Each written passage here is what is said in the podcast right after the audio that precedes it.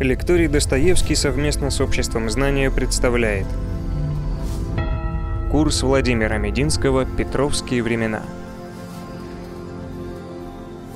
Петр и его сестра Софья. Мы говорили о детстве Петра, о первых 10 годах жизни мальчика Петруши, годах счастливых, годах, когда, в общем-то, мало чего происходило в русском государстве в его жизни. Краткое содержание предыдущей серии. Мы остановились с вами о том, чему учили мальчика Петра в Преображенском, об его учителе Никите Зотове, о династическом раскладе после смерти царя Алексея Михайловича, сразу после его второго брака Натальи Нарышкиной. И, казалось бы, в эти годы так особо ничего не происходило. Остановились мы с вами на следующем. На том, что старший сын Алексея Михайловича, напомню вам, у Алексея Михайловича Тишайшего было 14 детей. Старший сын Алексея Михайловича Федор скончается 27 апреля 1682 года, на 21 году жизни. И это 10 лет маленькому царевичу Петру. Царевичу, у которого нет никаких шансов на престол, потому что перед ним был старший брат Федор, перед ним был еще один старший брат Иван, ну и, соответственно, третий по очереди, такой ненастоящий запасной царевич. И вот неожиданно, хотя, в общем-то, достаточно ожиданно, потому что Федор хороший был, в самом деле, государь. Добрый, спокойный, прогрессивный, замечательно образованный, знавший несколько иностранных языков, музыку, интересующийся историей, литературой, жизнью в Европе. Упрямый довольно человек, потому что, несмотря на свое хилое здоровье, сам себе выбрал жену. Агафию из захудалого дворянского рода. Понравилась ему девушка, влюбился. Но, тем не менее, Агафия умирает родами от родильной горячки. Через буквально несколько дней умирает его сын Илья. Это окончательно подкосило Федора Алексеевича. Он совсем слег в постель, заболел. Милославские его родственники засуетились, власть начинает текать из рук, и уже не спросясь государя, быстренько подыскали ему новую супругу. Поздней зимой, весной 1682 года они женят государя еще раз. Кстати сказать, новую супругу его звали Марфа Апраксина. Запомните эту фамилию. Марфа Апраксина, родная сестра будущего сподвижника Петра I, знаменитого генерал-адмирала Федора Апраксина, одного из командующих будущим Петровским флотом и Петровской армией. Марфа Апраксина становится женой Федора, но, однако, не проходит и 2 месяцев, как Федор умирает. Детей у них, естественно, нет. Я, кстати, не уверен, что у них вообще были какие-то супружеские отношения. Царь был совсем плох, так и не отошел от смерти своей первой жены. И все. В государстве династический кризис. И осталось у Алексея Михайловича 2 сына. Дочерей много. Взрослых, умных, образованных. А вот с сыновьями проблемы. Россия еще не дошла до того, чтобы венчать на царство женщин. Выбор такой. Есть царевич Иван от первого брака, от Милославских. И есть младший царевич Петруша. Петруша всем хорош, кроме того, что ему 10 лет. Он совсем еще бойкий карапуз, октябренок, третьеклассник по нынешним временам. Царевич Иван постарше, но, к сожалению, как писали тогда в основном иностранные наблюдатели при московском дворе, скорбно головой. Что они вкладывали в это понять тяжело. Ну, видимо, предполагалось, что как-то он плохо соображал, что он был аутистом, может, у него было какое-нибудь биполярное расстройство, может быть, еще какая-то модная современная болезнь, с которой бы он легко справился в силах современной науки. Но тогда Нарышкины, конечно, максимально раздули этот скандал и всем сообщали, ну как может Иван править, но он же головой скорбно, он же не соображает ничего. Слухи вообще тогда распространялись очень быстро. Я могу вам привести такой пример. Когда Федор Алексеевич умер, моментально распространилось 2 слуха по Москве, моментально. Первый слух такой полуофициальный, что умер он от цинги. Дорогие мои, ну как мог умереть от цинги человек в Москве с царским венцом, наверняка отлично питавшийся, получавший полный комплекс витаминов, при том, как я вам рассказывал в нашей предыдущей лекции, у Алексея Михайловича в Измайлово был целый великолепный райский сад с виноградниками, фруктовыми деревьями, апельсинами, сливами. Умели тогда заниматься фруктовым садоводством. Поэтому, конечно, какая-то ерунда с цингой. Но при этом тут же появился 2-й слух в Москве, что его отравили. А отравили его, знаете, чем? Ежевичным тортом. Значит, соответственно, Нарышкины запускают слух о том, что Иван головой скорбно править не может. Патриарх активно Нарышкиных поддерживает. Бояре в основном понимая, что Нарышкин клан такой активный, тоже активно Нарышкиных поддерживают. Ну и, пользуясь случаем, тут же из ссылки возвращается сосланный некогда Милославскими куда-то там в страшный город Пустозерск. Некоторые называют его Пустозерск. Он Пустозерск на самом деле. Заброшенный, несуществующий сейчас населенный пункт в Ненецком автономном округе. Из Пустозерска возвращается боярин Артамон Матвеев. Это идейный, моральный и организационный лидер клана Нарышкиных. Первый министр, главный западник, человек невероятно энергичный и боевой, что отметим. Милославские резко начинают встречную интригу. Возникает типичная ситуация столкновения семей. Все любители сериала «Крестный отец» и «Фарго» могут себе представить, как это происходило. Причем обе семьи живут в центре Москвы, можно сказать, в Кремле. И обе неплохо вооружены, и у обоих много сторонников. И есть еще большая и необузданная сила янычары, гвардейцы 17 века, стрельцы. На чью сторону станут стрельцы, от этого зависит исход борьбы за власть. Прежде чем я расскажу, собственно, о стрелецком бунте и о том, как семьи Милославские и Нарышкины разобрались друг с другом, надо рассказать о том, кто такие стрельцы. Стрелецкое войско насчитывало к этому моменту около 20 тысяч бойцов. Большая часть из них проживает в Москве. Когда-то они создавались как гвардия Иваном IV, как опора трона. Это были такие красавцы, в прямом и переносном смысле этого слова. Стрелецкие полки были первым регулярным войском в Европе, которое имело свою собственную унифицированную красивую военную форму. В зависимости от полка, ну, вы все помните, Иван Васильевич меняет профессию, там все стрельцы в таком красно-малиновом. На самом деле они были одеты по-разному. Были стрелецкие полки в красных кафтанах, красных сапогах, красных шапках. Были стрельцы в желтом, были в голубом, в синем, в коричневом. В общем, форма у них была унифицирована, вооружение было унифицировано. Вообще все это было очень красиво. Несравнимо с французскими мушкетерами той эпохи, которые, конечно, аки-портос были одеты кто во что гораздо. А только в кино они потом выглядят так единообразно красиво. В жизни все было сложнее. А вот стрельцы, они вот именно такие. Но за те почти 100 с лишним век, которые минули после смерти грозного государя Иоанна Васильевича, стрельцы, конечно, расслабились. Стрельцы превратились из опоры трона в постоянную головную боль.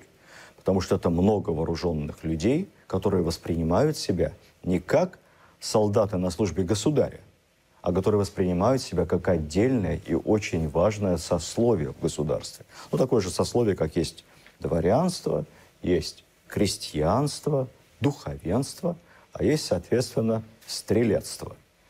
Это сословие, которое по мысли их самих имеет какой-то набор неотъемлемых прав и привилегий.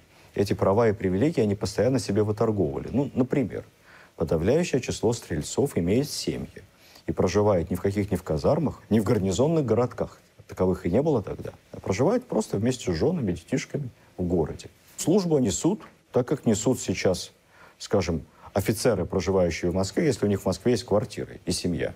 Но они-то совсем не офицеры, они, в общем, солдаты и сержанты, можно так сказать, современным языком выражаясь. Далее, стрельцы занимаются бизнесом. Большая часть стрельцов совершенно законно владеет разного рода торговыми магазинами, лавками, либо даже небольшими мастерскими, маленькими производствами.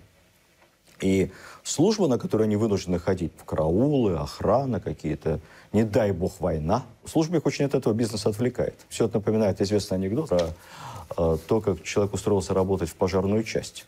И говорит, прекрасная работа. Утром приходишь, гимнастика, фитнес, небольшой инструктаж, потом еще раз потренировался, потом обед, потом сыграл в домино, опять спортзал, ну и домой. Это одна беда. Вот как пожар, так хоть увольняйся. Вот у стрельцов была примерно такая же история. Все хорошо, вот лишь бы не воевать. Династический кризис, умирает по непонятным для широкой общественности причинам молодой государь, царь Федор Алексеевич. Кто будет царем? Иван от Милославских или Петр от Нарышкиных? Ну, для кого кризис, для кого война, кому мать родна. Кризис – это всегда возможности.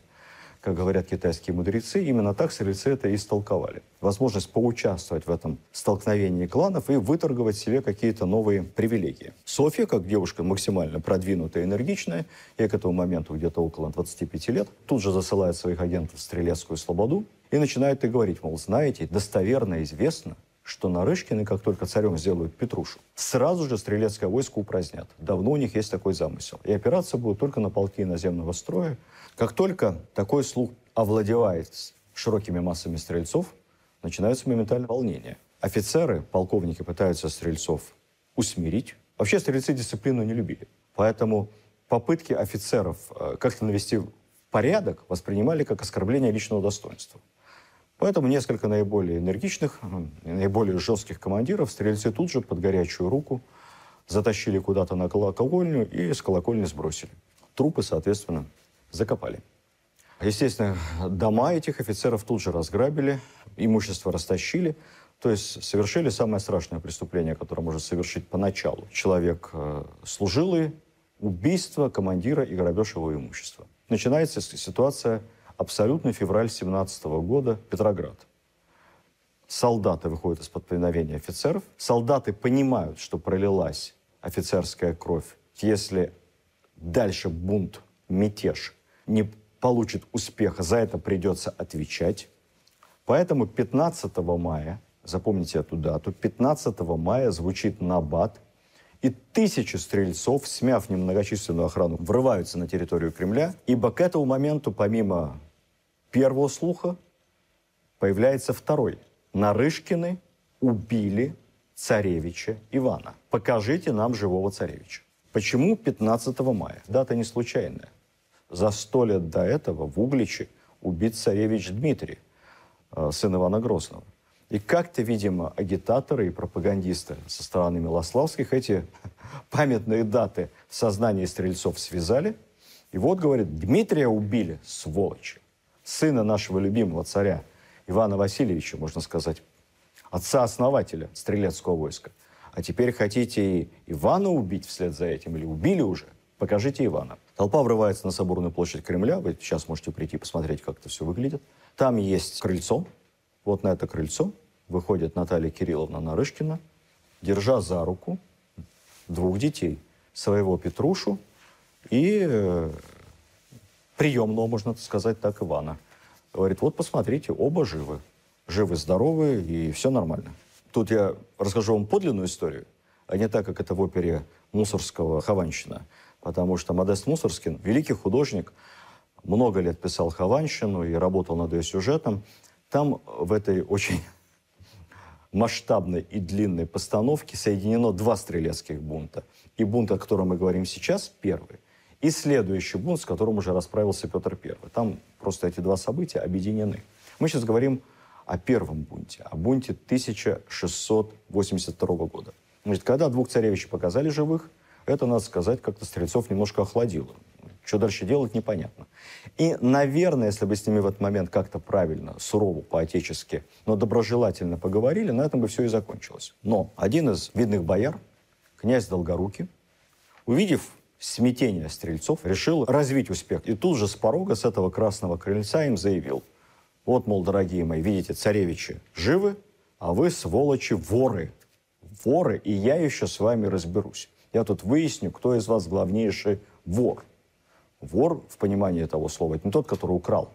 Это тот, который державе изменил. То есть угроза и обвинение в государственной измене. Это стрельцов распалило. Они вспомнили, что они тут давеча несколько офицеров с колокольни побросали. А сейчас еще будет расследование об изменном деле, о воровстве против государства, и мало никому не покажется.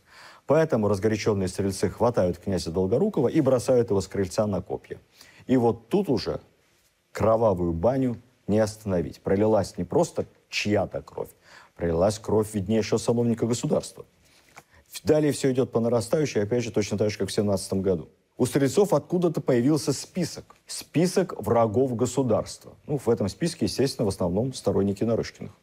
Кто этот список написал, кто его растиражировал, стрельцам раздал, историческая загадка. По этому списку они начинают бегать по всему Кремлю, буквально выламывая дверь и носясь по покоям.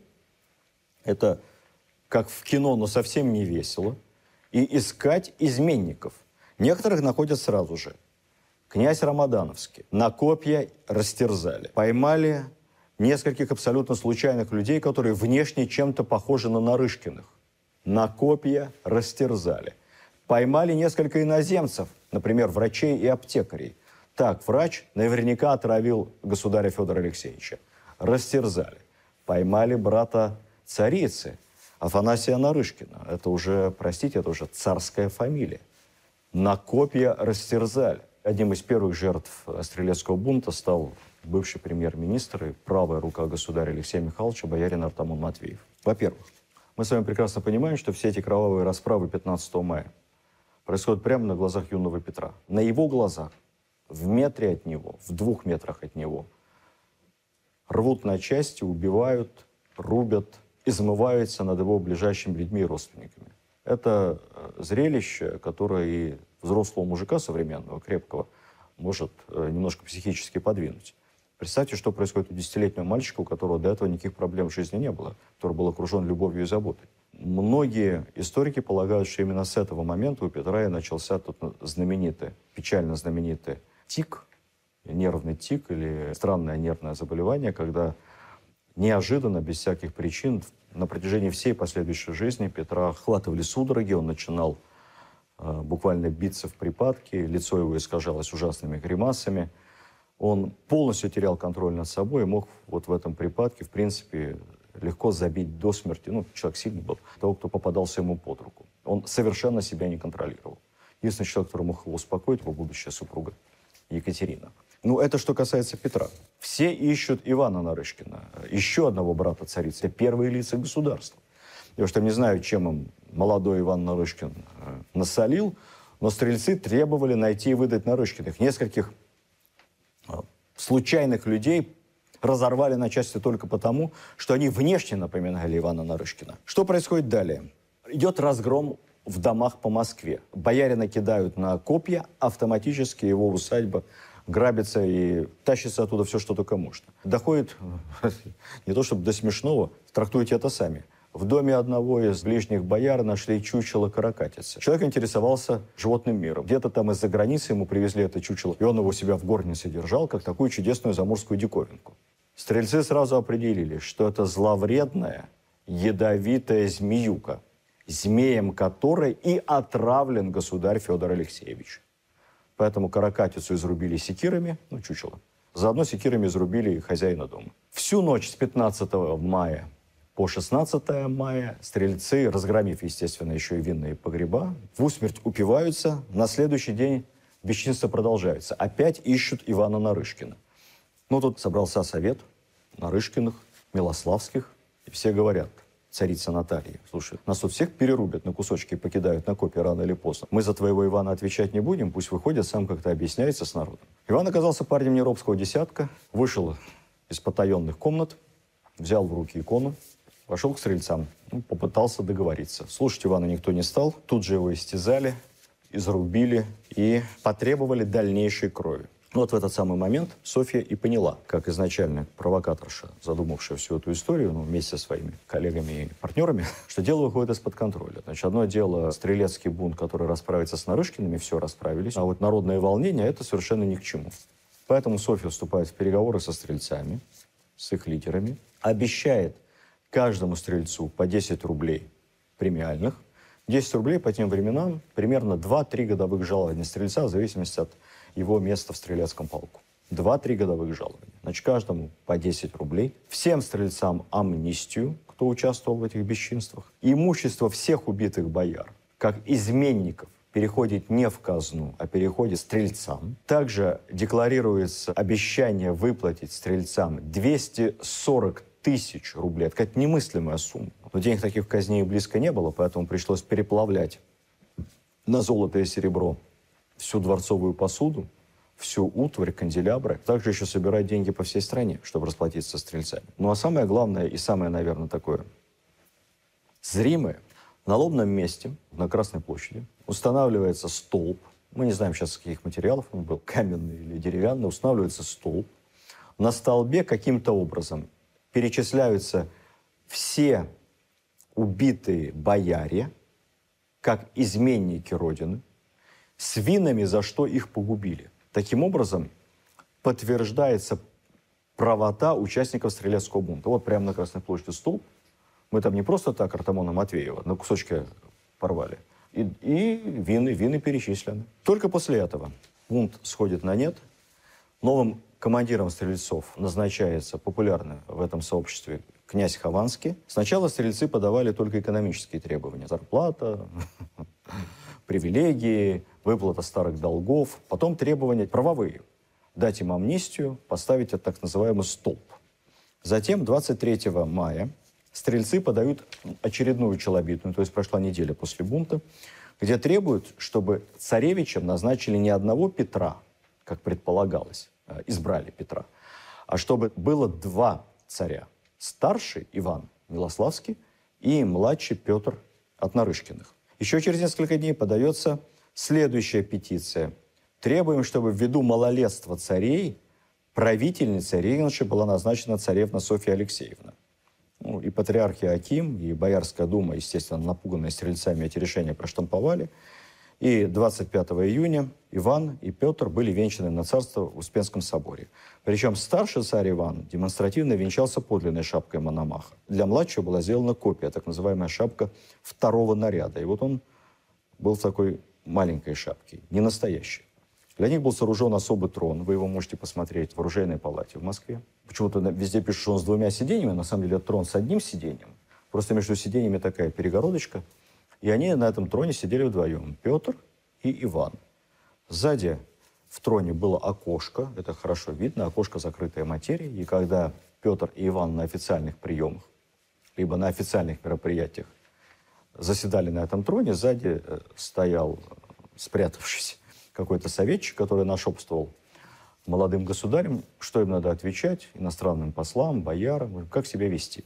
Ну, естественно, Нарышкины потом говорили, что нашёптывали только Ивану, потому что Петр был мальчик сообразительный, он и так все хватал на лету. Ивану приходилось нашёптывать, потому что иначе бы опозорил государство. Ну, а власть на самом деле в полном объеме перешла к царевне Софье. Есть монеты той поры, уникальные абсолютно, которые отражают истинное состояние дел правительстве.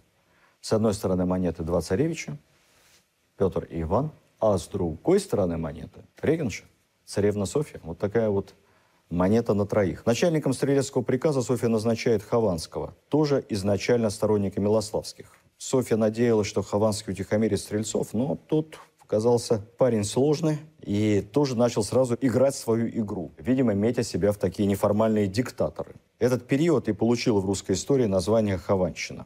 В это время, почувствовав слабость правительства, в Москве стали собираться старообрядцы и проповедовать стрелецким полкам. Надо сказать, что среди стрельцов старообрядцев было очень много. Старообрядцы не были еще преданием далекой старины. Со времен раскола церкви прошло всего лишь 30 лет, одно поколение. И, в общем-то, все помнили церковь единой. В приходе старообрядцев Хованский усмотрел еще один рычаг давления на власть. Дальше произошло вещь необычная. Софья разрешила 5 июля прямо в Грановитой палате в Кремле, опять же, можете прийти и посмотреть, где это происходило, провести официальный диспут о вере между старообрядцами и сторонниками патриарха Иоакима, официальный РПЦ.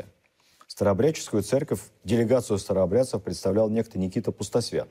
Надо сказать, что участники дискуссии были поражены. Они это намеревались дискутировать друг с другом. А когда они вошли в Грановитую палату, то увидели, что там посреди, на троне, и, ну, не на троне, а на почетном месте, и вокруг него сидят царевны во главе с Софьей. И взяли они на себя роль таких третейских судей. Ну, естественно, дискуссия закончилась ничем, ни о чем они договориться не могли. Все это свелось к обвинению друг друга в ересе, там чуть бороды друг другу не повыдирали. Но Софья заняла четко позицию официальной РПЦ. Логика Софьи была простая. Друзья мои, старообрядцы, я не хочу вдаваться в церковные детали, сложности обрядов, но вот мы только что венчали на царство Ивана и Петра по новому обряду. Вы что хотите сказать? Что они незаконные государи, что ли? А мой брат Федор столько лет был царем. Он что, будучи венчанным по новому обряду, тоже незаконный государь? Так может, вы договоритесь до того, что и батюшка мой Алексей Михайлович незаконный государь, коль он поддерживал новый обряд? Так может быть, и я, царевна Софья, незаконная? Нет, друзья, никакого возвращения к старым обрядам, и даже дискутировать об этом нечего. Старообрядцы покинули Кремль, понятно, с высоко поднятой головой, и эту голову их сторонникам вскоре отрубили. Хованский с большим трудом большую часть делегации старообрядцев как-то успел спасти. Кстати сказать, сделал это вопреки распоряжению Софьи. Вот с этого момента между ними там трещина и прошла. Что происходит дальше? Снимается охрана с Кремля царская, и Кремль берется под охрану стрелецким войском, что означает, что фактически царская семья, или обе царских семьи, и Милославские, и Нарышкины, становятся заложниками стрельцов. Несколько месяцев они так в заложниках в Кремле и живут.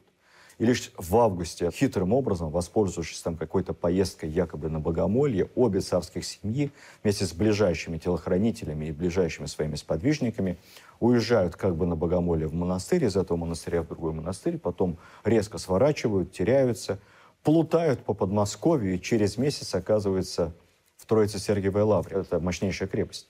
Под защитой крепостных стен Софья скрывается вместе с остальными членами семьи в Троице-Сергиевой лавре. К ней едет Хованский с сыном Андреем. Можно сказать, поразительно был самоуверенный человек. Без охраны, без стрельцов. Вот они вдвоем поехали выяснять, в чем дело. Выяснить им не удалось. Они по дороге неудачно заночевали в селе Пушкино. Это сейчас город Пушкино. Ночью к ним ворвались в дом, где они остановились, телохранители Софьи, царские стольники. Тут же их повязали, привезли к Софье, где наскоро состоялся суд. Ну, суд свелся к тому, что их обвинили в государственной измене и в намерении извести царей. И в присутствии нескольких бояр тут же казнили. А вот дальше произошло неожиданное. Казалось бы, стрельцы должны снова взбунтоваться. Но нет. Нет лидера, нет вождя. Быстрая расправа, кстати, обращаю внимание. Быстрая незаконная расправа моментально охладила потенциальных мятежников. Стрельцы начинают слать Софье воззвания: да за что же так? Да мы за вас, ничего такого. Обещаем служить верой и правдой, не щадя живота своего. Взываем к вашей милости.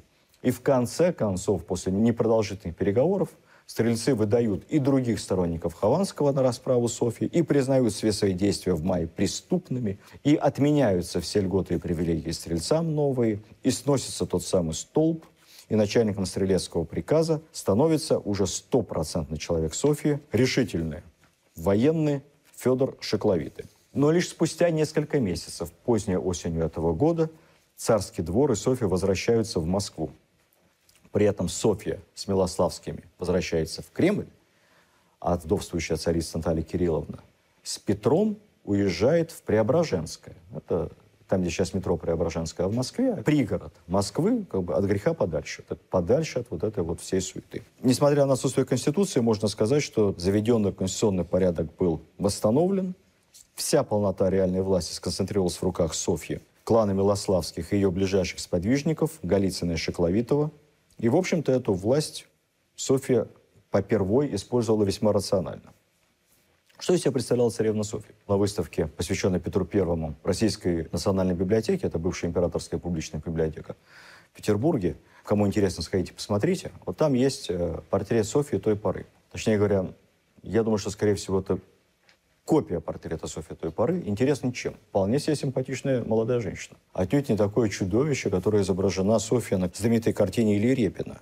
Отнюдь не такая властолюбивая, несимпатичная, тяжеловесная, неумная женщина, которую изобразил ее Алексей Толстой в своем романе «Петр I». Молодая, приятная женщина. Она была прекрасно образована. Как я уже говорил, учили ее лучшие преподаватели России того времени. Прижизненные свидетельства о ней очень сильно разнятся. Да, были описания, где ее описывают как некрасивую, грубоватую, немного мужеподобную женщину, но это описывали иностранцы.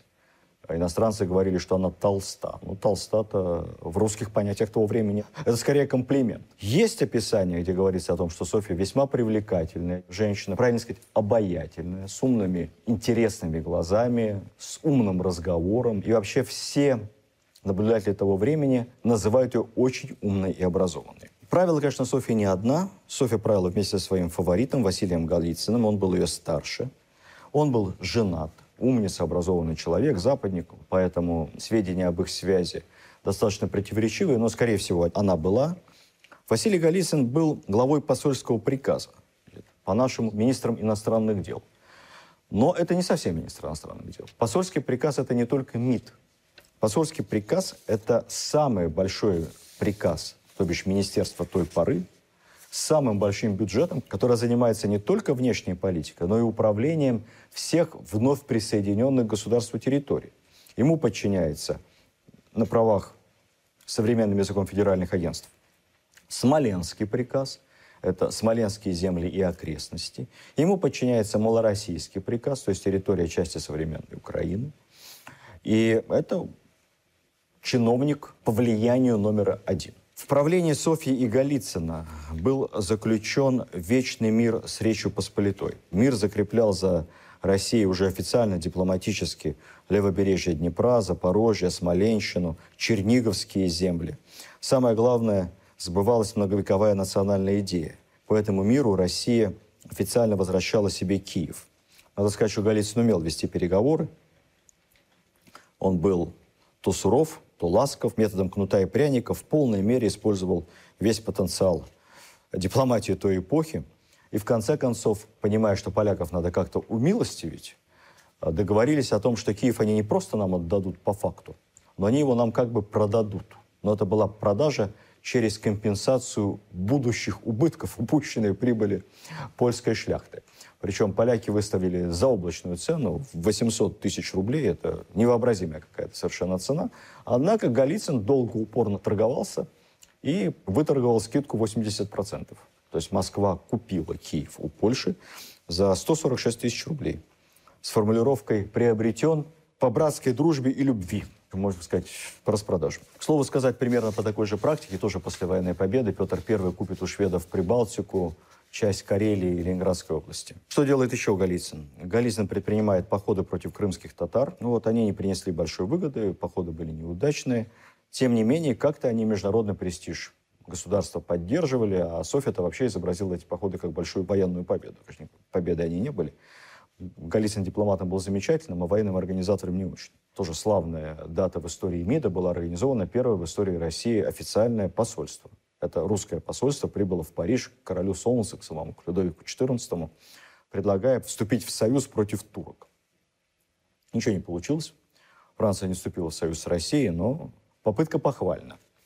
Далее, при Голицыне же был заключен знаменитый Нерчинский договор или Нерчинский трактат, как писали тогда, с Китаем. О нем сейчас не часто вспоминают, но это вообще был, во-первых, первый договор России с Китаем. Действовал он, дай мне бог памяти, лет 150. Определял нашу границу и вообще все отношения между Российской империей и Китаем. Во-вторых, это был, конечно, пример замечательного дипломатического блефа, потому что если бы китайцы хотели, оттяпали бы они у нас запросто тогда весь Дальний Восток и ушли бы в Сибирь, потому что никаких сил у нас охранять и содержать эти территории не были.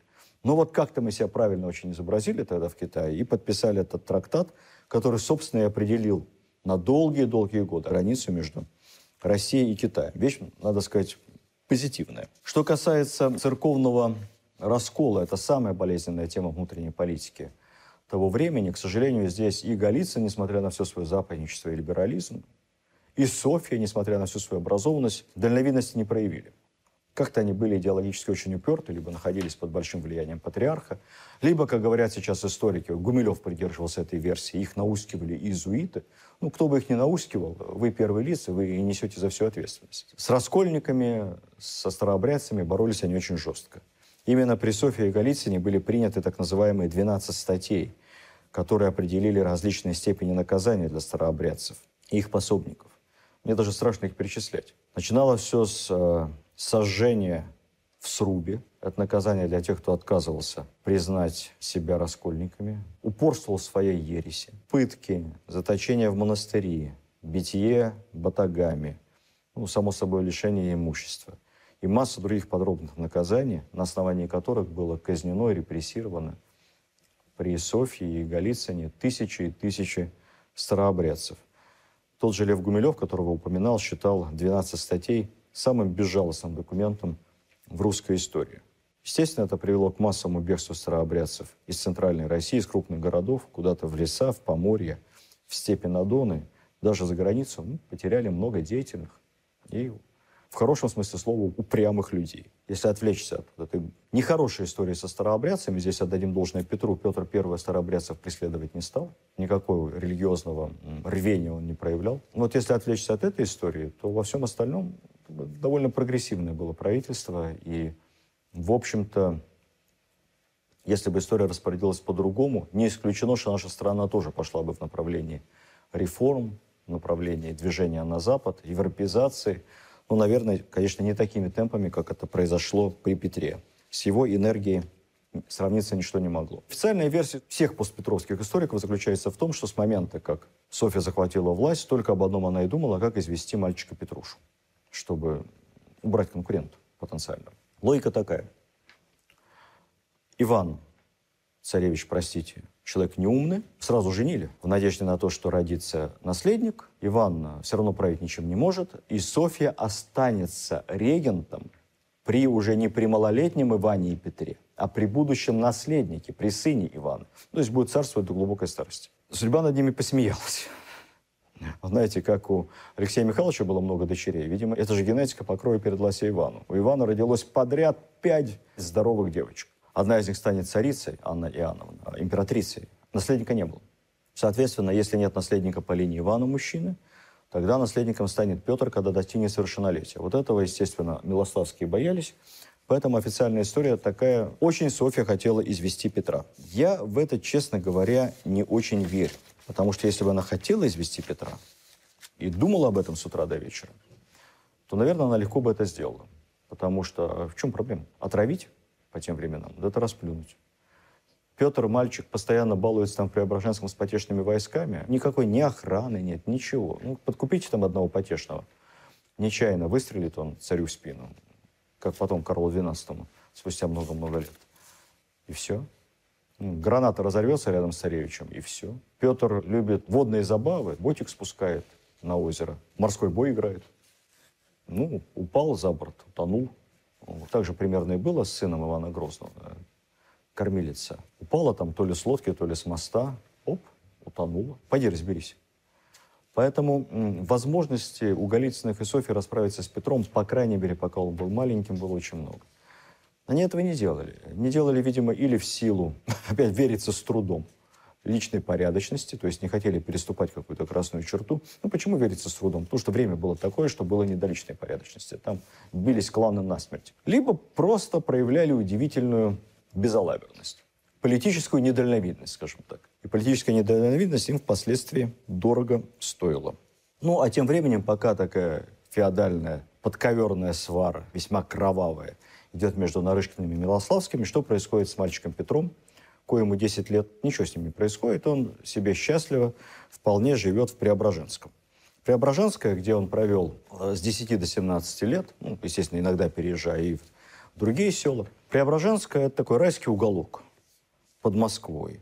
Там большой деревянный дворец, там некая комедийная хоромина при ней, ну, театр какой-то с того времени. Красивая деревянная пятиглавая церковь, там фруктовые сады, там пруды. Там яуза, рощи, оленья, соколиное, уединение. В общем, красота. И самое главное, там нет никакого церемониала. Петр I уже тогда, в детские, юные, отроческие годы, ну, терпеть не мог никаких царских условностей. Вот для него постоять на приеме с иностранными послами в царской одежде пытка была страшна. Вообще у мальчика было, судя по всему, что-то такое, связанное с синдромом гиперактивности. Современные психологи, не дай бог, психиатры придумали бы этому тысячу объяснений, назвали бы это и синдромом разбалансированного внимания и прочее, прочее, прочее. Но на самом деле он просто был очень подвижным, такой ягозой. Поэтому то, что он уехал из Кремля, весь церемониал отдал своему старшему брату Ивану, а сам занялся детскими играми на свежем воздухе, военными играми главным образом, это Петра очень устраивало, и, в общем, он там развивался свободно. К 11 годам он уже командовал небольшой армией. Дело в том, что, помните, в прошлой лекции я вам рассказывал про первый потешный полк, Петров полк, который ему подарил батюшка Алексей Михайлович. А вот уже в Преображенском Петр создает следующий потешный полк, известный нам как полк Преображенский. По названию этого села, это молодежное, многочисленное, по-настоящему вооруженная царская охрана, с которой он занимается потехами. то есть играми в войнушку и зорницу. Ну, игры играми, но на самом деле все по-настоящему, потому что эти сражения потешных, по сути, маневры в условиях, максимально приближенных к боевым. В ружьях, конечно, заряды холостые, и в противника летит не пуля, а только пыш.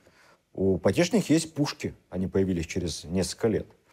Пушки эти стреляют по-настоящему. Стреляют, конечно, не картечью, не ядрами, они стреляют пареной репой или горохом. Обращаю внимание на артиллерию. Она появилась в Преображенском, когда Петру нет еще и 14 лет. Петр познакомился с неким голландцем Зомером, который и учил потешных, а потом и лично Петра, стрелять гранатами, ядрами, картечью. Петруша полюбил артиллерийское дело и не случайно потом всю жизнь называл себя капитан-бомбардиром. Вообще был неплохим артиллеристом. Вскоре после этого, недалеко от Преображенского, в излучине Яузы, Петр вместе с тем же Зомером заложил и первую свою крепостицу, которую назвал Пресбург или Прешпург, как прочитать, по имени одноименной венгерской крепости того времени. Сегодня эту средневековую венгерскую крепость мы знаем, это столица Словакии, город Братислава. Находилась эта крепостица в районе нынешней Московской Потешной улицы, там еще улица Бухвостова в честь первого петровского солдата. В этом районе можете посмотреть на карте. Городок Прешбург строился по всем правилам фортификации, земляным валом, деревянными стенами. То есть это было такое правильное, в смысле фортификации, сооружение. Надо сказать, что в отличие от Никиты Зотова, который учил Петра, пожалуй, только читать и общей любви к истории, голландские артиллерийские офицеры, там был и Зомер, и Франц Тимерман, они дали ему целый ряд сугубо практических навыков. Обучая его артиллерийскому делу, они обучали его математике, арифметике, геометрии, расчету полета артиллерийского ядра, правилам фортификации и многим другим практическим военным дисциплинам, которыми Петр занимался с большим энтузиазмом. Тогда же, случайно абсолютно, у Петра появился интерес и к корабельному делу. История эта подробно описана самим Петром, потом даже стала частью морского устава русского флота. Дело было таким образом. Однажды он гулял по селу Измайлово со своими товарищами, в том числе и с этим учителем Тимерманом. Там, где сейчас находится большая гостиница Измайлово в Москве. И где-то в чьем-то амбаре он нашел не на ходу старый английский ботик. Ну, что такое ботик? Ботик – это такая большая лодка, но ходящая под парусом. Петр стал расспрашивать, и голландцы объяснили ему, что лодка – это необычная. Она может ходить под парусом против ветра. Петру стало страшно интересно, как может корабль ходить против ветра. И он попросил ботик отремонтировать, ему это показать. Ну, там на Яузе и на Измайловских прудах места было мало, поэтому, когда этот ботик отремонтировали, оснастили его парусами, его перевезли на Плещеево озеро, и вот там-то Петра и обучили ходить под парусом, галсами, по ветру, против ветра, показали им основы навигации. И вот так вот очень рано в нем проснулся интерес к морскому делу, который не покидал его всю жизнь. Вот от такой случайной находки в чьем-то амбаре и родился военно-морской флот России. Надо сказать, что Петру к этому моменту еще нет 16 лет, повзрослел он очень рано. Все время овладевал новыми делами и новой профессией. Для того, чтобы лучше оснащать свое потешное войско, для того, чтобы заниматься делом мореходным, Петру нужны были толковые помощники. Так он постепенно и оказался в немецкой слободе, где было много, как бы сейчас сказали, иностранных специалистов. Так его хобби, увлечение военным делом, постепенно стало одной из главных страстей и профессий. Тем временем, 1689 год. Петру исполняется 17 лет. Постепенно за эти 7 лет жития на природе, Преображенском, Петр превращается из 10-летнего малыша, крепыша, в 2-метрового дылду, на голову с лишним выше всех остальных, очень крепкого, очень спортивного, как бы сейчас сказали, и очень решительного. К тому времени в Москве по-прежнему два царя. Царь Иван и Петр, над которыми сидит правительница Софья. Иван женат, но супруга рожает ему только дочерей. Тем временем мама Петра Наталья Кирилловна, как полагается, без всякого согласования с женихом, решает Петра женить. Она подбирает ему сама невесту из небогатого, но многочисленного рода Лопухиных, ну и, не спрашивая его мнения, организует свадьбу. Говорят, что даже поначалу у них были неплохие отношения с женой. После легенд, порожденных кинофильмами о Петре, романом Петр I, бытует версия, что жена эта была женщиной неумной, Петра в его активностях и увлечениях не поддерживала, оттого с Петром и рассталась. Я не знаю, почему она с ним рассталась, по крайней мере, у них было трое детей. Выжил один из них, царевич Алексей, Был еще сын Александр, и по некоторым данным сын Павел, оба они умерли во младенчестве. Александра сохранилась даже могила в Архангельском соборе в Кремле. Можно посмотреть. Но я не думаю, что она такая уж была женщина глупая и необразованная. Мы как-нибудь подробно расскажем ее историю. Она довольно интересная и, в общем, говорит о том, что женщина она была страстная, влюбчивая, и, наверное, по-своему, по-женски даже мудрая. Что происходит в Москве? Петр женился, ему 17 лет. По всем канонам того времени он с момента женитьбы становится совершеннолетним. Иван к этому моменту вообще давно уже совершеннолетний. У него только нет наследников мужского пола. Возникает вопрос, а что делает в Кремле регенша царевна Софья? А что там забыла? 2 взрослых царя. Вот тут возникает серьезное напряжение. Софья понимает, что земля начинает потихоньку гореть под ногами. Петр возмужал. У Петра уже 2 к тому моменту потешных полка, и они совсем не потешны. Царевна опирается по-прежнему на стрелецкое войско в Москве. Иван в интригах никак не участвует. И конфликт между Милославскими и Нарышкиными начинает разгораться на глазах. Происходит довольно странная история.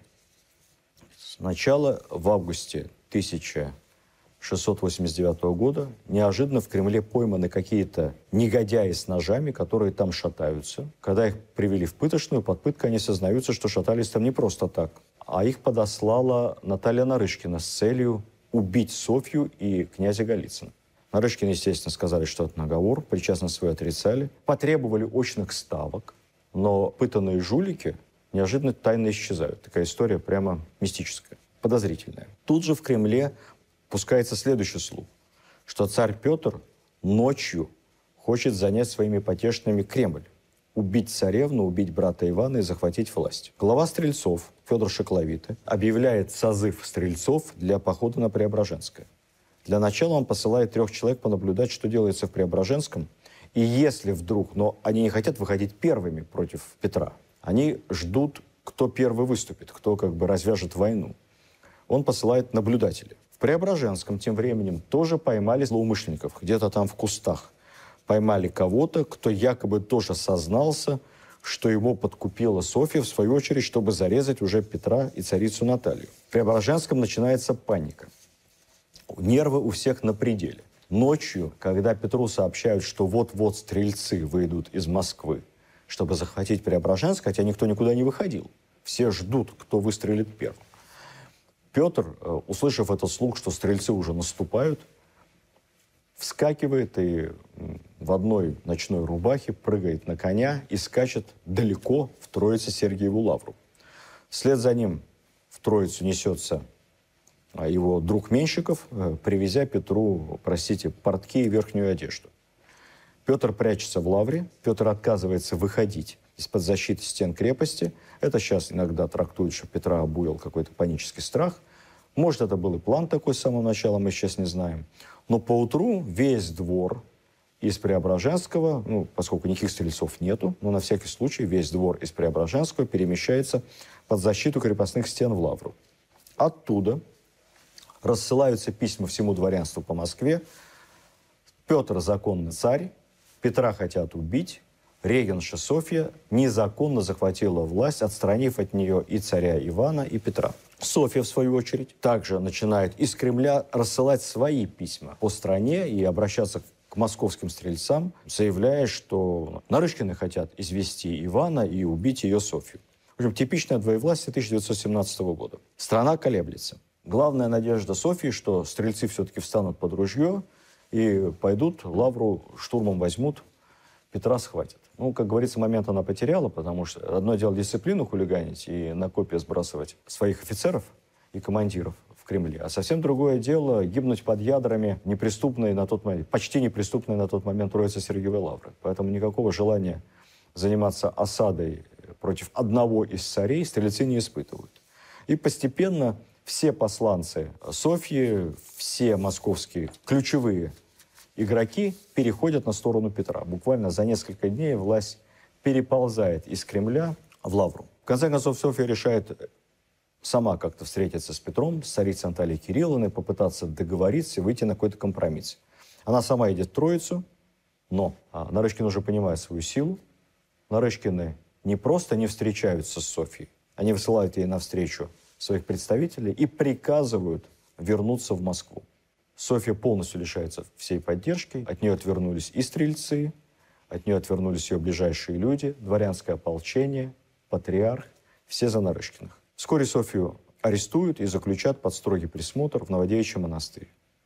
Голицына сошлют в его имение, где он умрет спустя много-много лет. В 1714 году, почти дожив до окончания Северной войны, царь Иван, продолжая оставаться в хороших отношениях с Петром, встретит своего брата объятиями в Успенском соборе Кремля. Они сядут вместе на престол и будут формально править вместе еще несколько лет, вплоть до смерти Ивана в 1696 году. Еще целых 7 лет. Но на самом деле все понимают, что Иван – это декорация, а правит Россией Петр. Петр и его решительная мама Наталья Кирилловна Нарышкина. О том, как Петр начал править Россией, мы поговорим на следующей встрече. Видеоверсию данного подкаста смотрите на сайте достоверно.ру.